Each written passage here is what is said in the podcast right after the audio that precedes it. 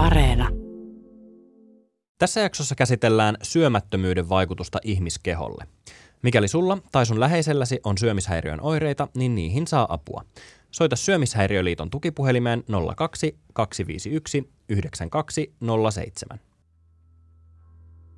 Venäjän vankilavirasto ilmoittaa, että syömälakossa oleva oppositiopolitiikko Aleksei Navalny siirretään sairaalaan. The lawyer for leading Russian opposition activist Alexei Navalny says he's waiting at the penal colony for access to his client following Navalny's transfer to a prison hospital. Navalny on ollut syömälakossa yli kaksi viikkoa. Uh, Mr. Navalny has spent 20 days on hunger strike in protest at being barred from seeing his own doctors. Venäläinen oppositiojohtaja Aleksei Navalny on ollut tätä jaksoa nauhoittaessa 20 vuorokautta syömättä. Ison-Britannian yleisradioyhtiö BBCn mukaan Navalny on hengenvaarassa ja lääkärien mukaan hän voi kuolla sydänkohtaukseen tai munuaisvaurion hetkenä minä hyvänsä. Navalny siirrettiin maanantaina vankilasta sairaalahoitoon. Vankeustuomiota pakkotyölaitoksessa istuva Navalny on syömälakossa, mutta miksi? Mitä ihmiskeholle oikein tapahtuu syömälakossa? Mitä syömälakolla on tarkoitus saada aikaan ja mikä on syömälakon historia? Tänään me keskustellaan siitä, miten syömättömyys voi olla poliittisen vaikuttamisen keino. Mä oon Marjukka Mattila. Ja mun nimeni on Toivo Haimi. Ja nyt takaisin Pasiaan.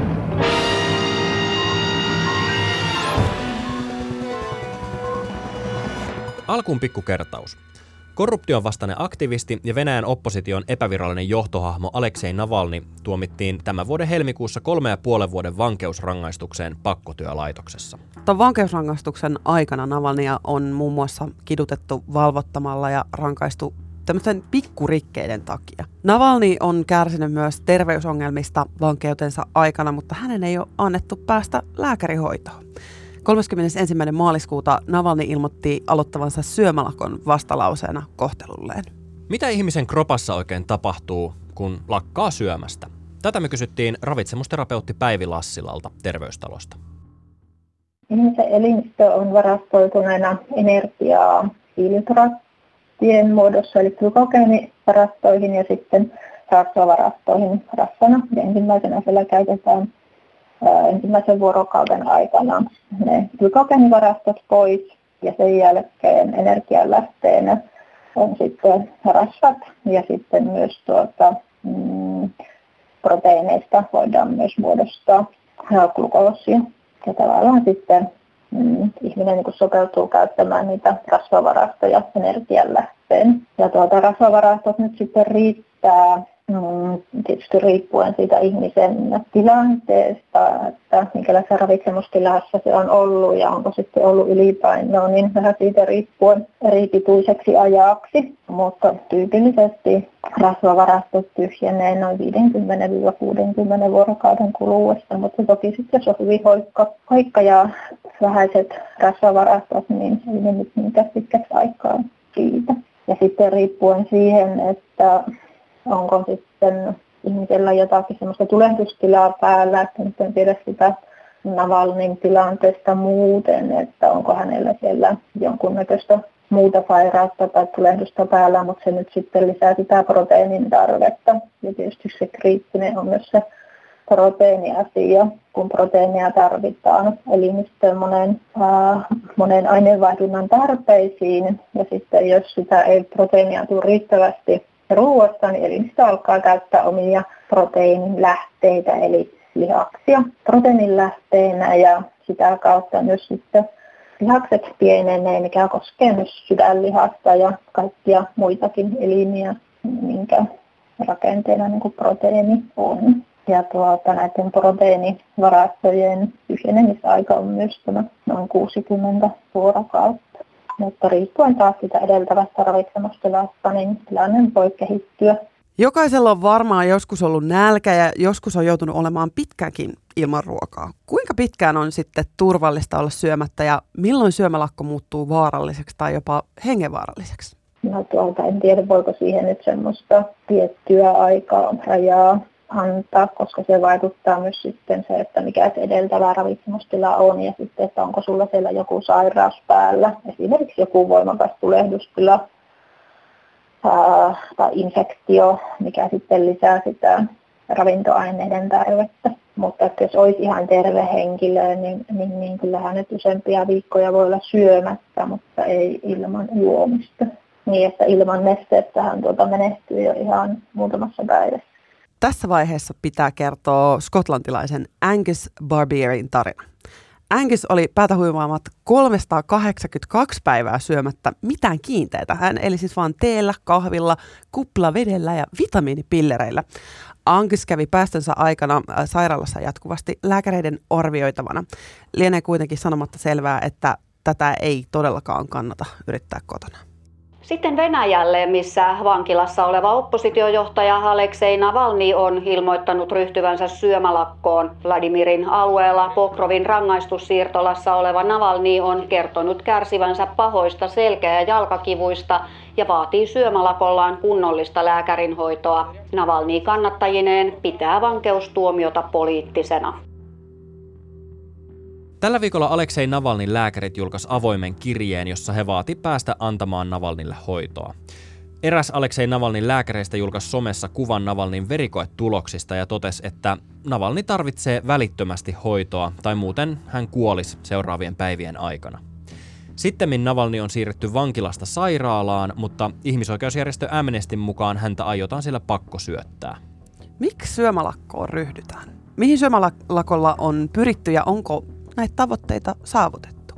Näitä juttuja me kysyttiin Helsingin yliopiston maailmanpolitiikan professorilta Teivo Teivaiselta, joka on työssään tutkinut kansalaisvaikuttamisen eri muotoja. No sehän on äh, käytetty keino etenkin sellaisissa tilanteissa, niin kuin vaikka vankiloissa, joissa monet muut poliittisen aktivismin muodot on hankalia. Ja äh, esimerkiksi jos mietitään niin kuin itsensä uhraamisen metodeita, ja, niin poltto itsemurhahan on hankalaa esimerkiksi vankilatilanteessa, ja muutenkin se voi kuulostaa vähän vulgaarilta, niin tämä syömälakko tai nälkälakko on, on sitten niin kuin keino laittaa itsensä peliin, ja sillähän voi sitten haastaa myös sitä vastustajaa, joka usein on valtio tai joku vastaava taho, kohdistamaan siihen lakkoilijaan sellaisia vastatoimia, jotka voi sitten määritellä vaikkapa kidutukseksi, ja tällä tavoin nälkälakkoilija ikään kuin asettaa sen valtion joko kokemaan häpeää, jos tämä nälkälakkoilija kuolee, tai kenties asettamaan sellaisia toimia, jotka on laajasti tuomittuja, niin kuin tämä pakkosyöttäminen, joka monissa paikoissa määritellään kidutukseksi. Syömälakot poliittisen vaikuttamisen välineenä ei ole tosiaan mikään uusi juttu, vaan niitä on ollut läpi koko historian. Nälkälakkoiluhan on ollut vaikka tuo Britteisaarella paljon paljon näkyvämpi ja enemmän käytetty ö, poliittisen toiminnan muoto. Että siellä tosiaan, jos miettii niin kuin brittihallintoon kohdistettu nälkälakolla poliittista painetta. Ja myös Mahatma Gandhin jollakin nälkälakkoilulla oli tämmöinen brittikolonialismin vastainen ulottuvuus mukana. Historian tunnetuin syömälakkoilija oli varmaan Mohandas Gandhi, joka oli Intian itsenäisyystaistelija ja poliittinen johtaja. Gandhi oli syömälakossa poliittisista syistä 18 kertaa, ja joista enimmillään 21 päivää. Gandin tunnetuin syömälakko tapahtui vuonna 1948 ja se kesti kuusi päivää. Tässä kyseisessä syömälakossa Gandhi lakkas syömästä, kunnes Intian hindut ja muslimit lopettaisi väkivaltaisuudet toisiaan vastaan. Tämä Gandin syömälakko päättyi sovintoon muslimien ja hindujen välillä, mutta tämän kyseisen sovinnon seurauksena Gandhi itse murhattiin kaksi viikkoa myöhemmin. Nyt kun syömälakoista puhutaan, niin on tietty hyvä mainita myös suffragetit, eli varhaiset naisten äänioikeuden puolesta kampanjoineet aktivistit. Linnakeikkoihin tuomitut suffragetit ryhtyivät syömälakkoihin 1900-luvun alussa. Ensimmäinen syömälakkoileva suffragetti oli Marion Wallace Dunlop, ja tämä Dunlop ryhtyi syömälakkoon vuonna 1909. Syömälakkoilevia suffragetteja pakko ruokittiin vankiloissa letkuruokinnalla, joka oli ja siis on hengenvaarallista.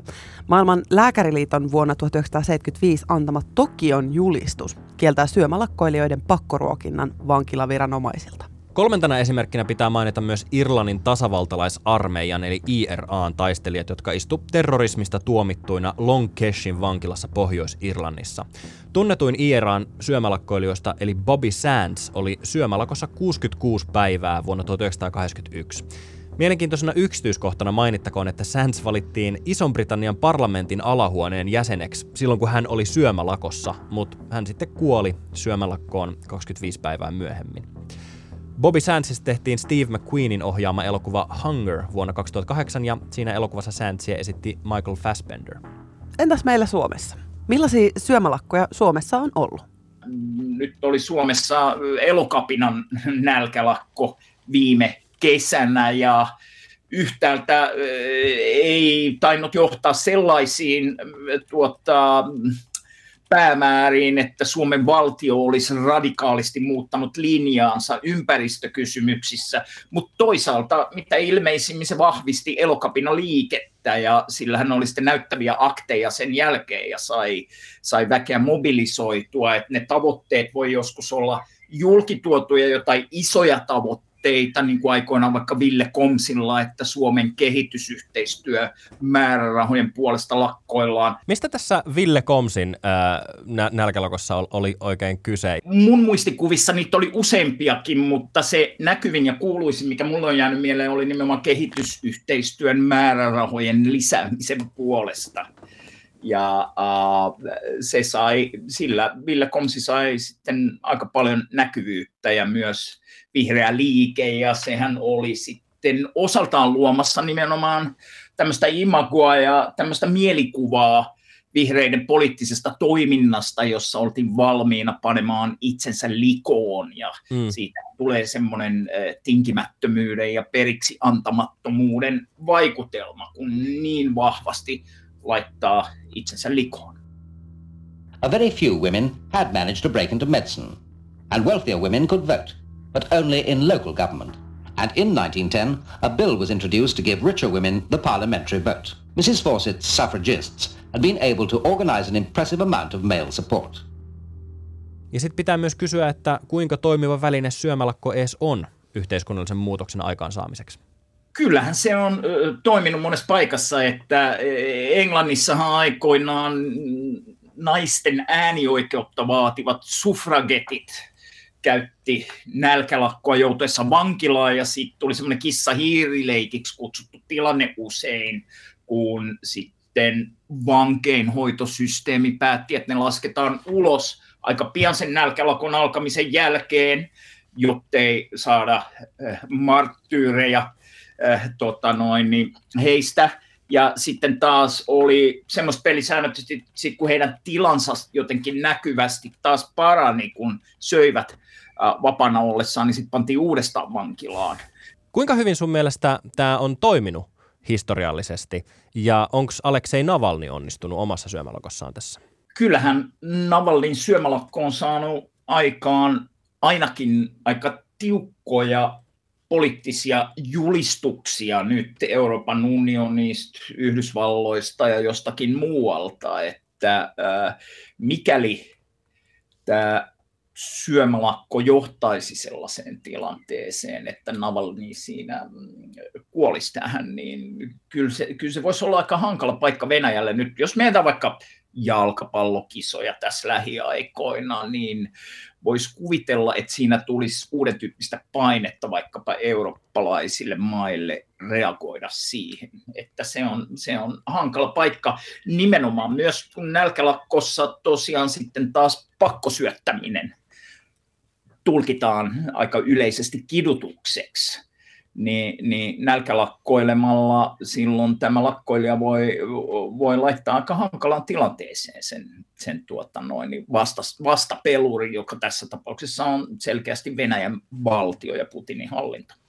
Putinhan ei ole tainnut itse suoraan haluta kommentoida tätä oikein millään tavalla.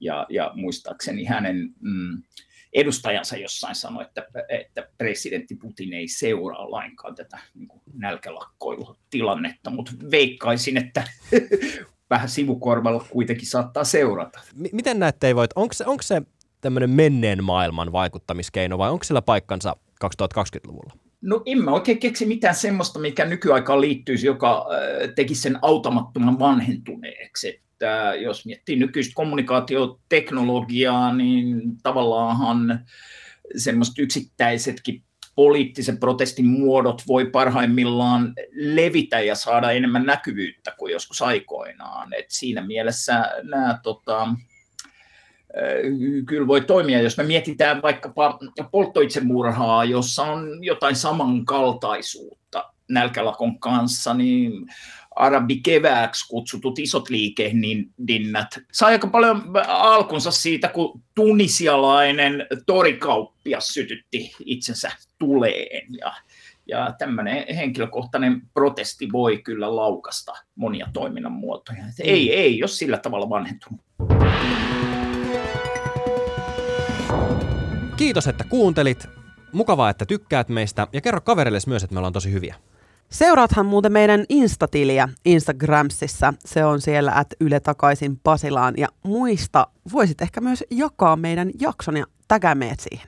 Mä oon sitä mieltä, että tämä Venäjän valtaa pitävien yritys nujertaa Aleksei Navalni vankilassa on kääntynyt heitä itseään vastaan ja viimeistään tämän syömälakon myötä koko maailman sympatiat on Aleksei Navalnin puolella. Ootko samaa vai eri mieltä mun kanssa? Kerro se meille Whatsappissa. Numero tänne on 044 421 4823. Morjens! Moro! Niin, hyvät kuuntelijat, minkä opimme tästä?